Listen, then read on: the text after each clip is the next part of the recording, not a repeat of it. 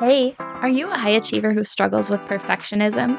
Do you get stuck in the cycle of overthinking? Do you do everything for everyone else because you think otherwise it won't get done? Do you feel like you should come with a disclaimer? Hi, I'm anxious. hey, I'm Katy. Full disclosure, I'm not a therapist, doctor, or mental health professional. I'm just a career mama who also struggles with anxiety. For me, anxiety reared its head at the most inconvenient times when I wanted to be present with my family, at those high pressure business meetings, when I was laying in bed awake at night worrying instead of sleeping. I just wanted to relax and be able to have fun, and I know that you do too. What if you found tools to manage your anxiety? What if you knew how to enjoy life even though you are anxious? Look, it's time to put down that third cup of coffee and swap it for some lemon water. We're going to get control over anxiety so it can stop controlling you. Let's go, girl. Welcome, friends. I'm so glad that you're here with me today. As of the date of this recording, I just surpassed one year officially from my launch of the podcast. And none of what I have learned and the podcast has accomplished would be possible without you because you are the reason I'm here. And I'm just so grateful for you. Thank you for being here. Thank you for supporting the show. Thank you for leaving me ratings and reviews. Thank you for sharing it with your friends. Thank you for joining my Facebook group and participating as a member there. Thank you. Thank you. Thank you from the bottom of my heart. Thank you. And today, in honor of my one year anniversary of podcasting, I want to talk about some of my favorite lessons that I've learned in that time. Um, one of them, I think, is the value of the review. Now, I think that as anxious high achievers, we may use retrospect as a method to self flagellate or beat ourselves up or ruminate over perceived failings or frustrations with how we may or may not have behaved or performed in the past.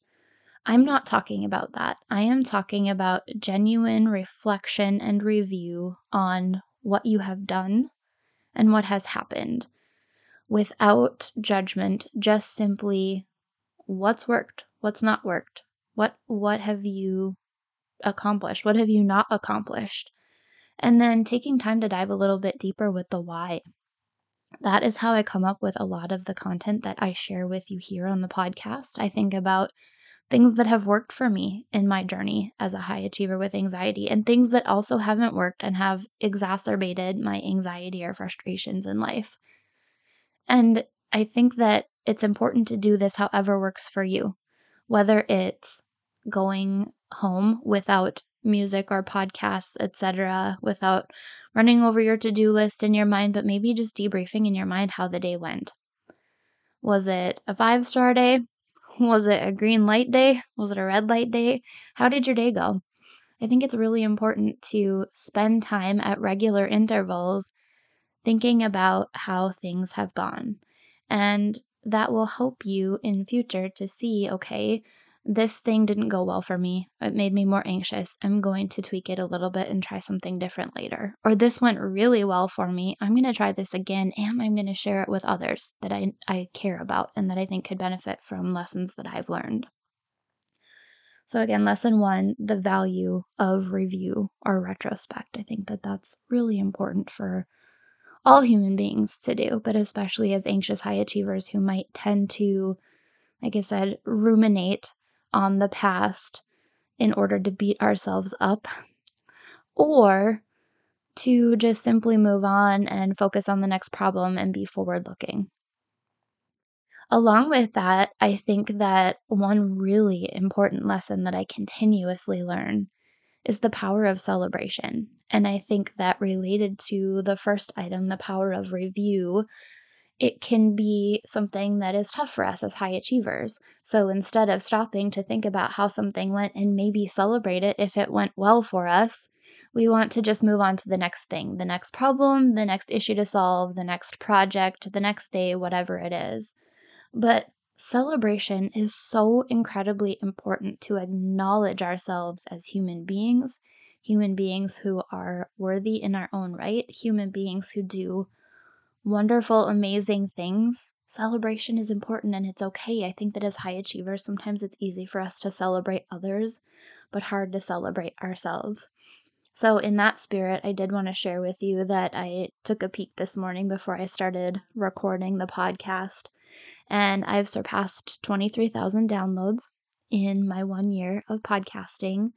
And I'm also in the top 2% of podcasts in the world, according to Listen Notes. And again, that's because of you. And thank you for being here. Thank you for being a part of that. I really appreciate your support and, and encouragement. So, lesson number two the power of celebration. It's important to pause and celebrate the big, the little, to commemorate, to, to help reinforce in our minds and memories that we have accomplished a lot. And it's important that we take the time to be willing to acknowledge that, especially for ourselves, not just for others. Another big lesson that I keep learning more and more, but especially so over this past year, is that small steps matter. So it's easy to get overwhelmed, I think, as a high achiever. Overwhelm is a topic that comes up a lot in conversation with other high achieving women in particular. We get overwhelmed with all it is that we feel we should be doing, need to do, has to be done. But small steps matter. So instead of trying to eat the whole elephant in one bite, taking it little bites, step by step by step. You know, I think about, um, especially in terms of just producing the podcast, it was all in little bites, doing the preparation to get clear on who it was that I wanted to serve and how I wanted to serve, and recording the intro, recording the outro, planning for the episodes, putting the episodes together.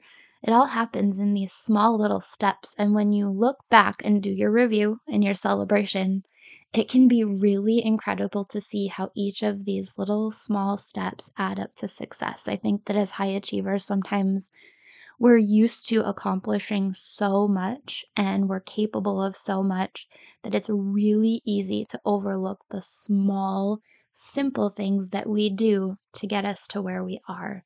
So, lesson number three small steps matter. Don't overestimate the importance of small, little, incremental steps and actions that you take to be where you want to be in your life.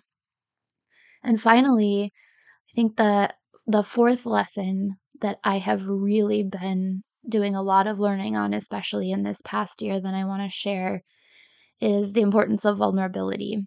And if you haven't ever heard Brene Brown's talk on vulnerability before, her, her TEDx talk, I suggest that you listen to it. I'll leave the link to it in the show notes. It's incredibly powerful. But it's amazing what some vulnerability can do for you as a human being. I think anxious, high achieving women in particular put a lot of pressure on ourselves to know it all, do it all, have it all together, don't say no, get it all done, find a way. Where there's a will, there's a way. We'll we'll get it taken care of. Don't worry, come hell or high water, we're going to take care of what we want to take care of. But it's okay to be vulnerable, and vulnerability can help you be where you want to be in life. You know, you you share a frustration or a personal struggle with a friend. You sit down with a colleague and say, "Hey, I'm really struggling with this right now. What are your thoughts? Can you help me with this? Or can you just simply listen while I process this aloud?" or maybe just being willing to share some of your struggles too. That's something that I have had a tough time doing at times with the podcast is being vulnerable here in this space. Um, sharing with you some of the very personal and real struggles that I've had. And I find that when I do, it's just very powerful, both for me for processing what's going on in my life, but I also get a lot of really incredible feedback from women who say, Man, I'm so glad that you shared that story because I'm going through that too, and it's nice to know I'm not alone.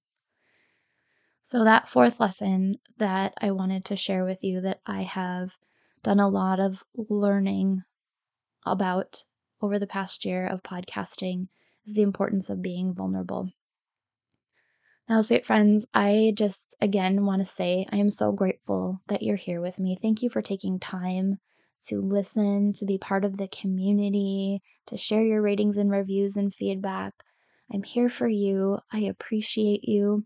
If you haven't already, please come join my free Facebook group. The link to join is in the show notes. It's a, an incredible community of women that are high achievers just like you, who struggle with anxiety just like you.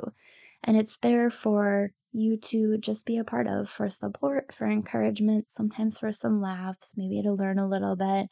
We'd love to have you there.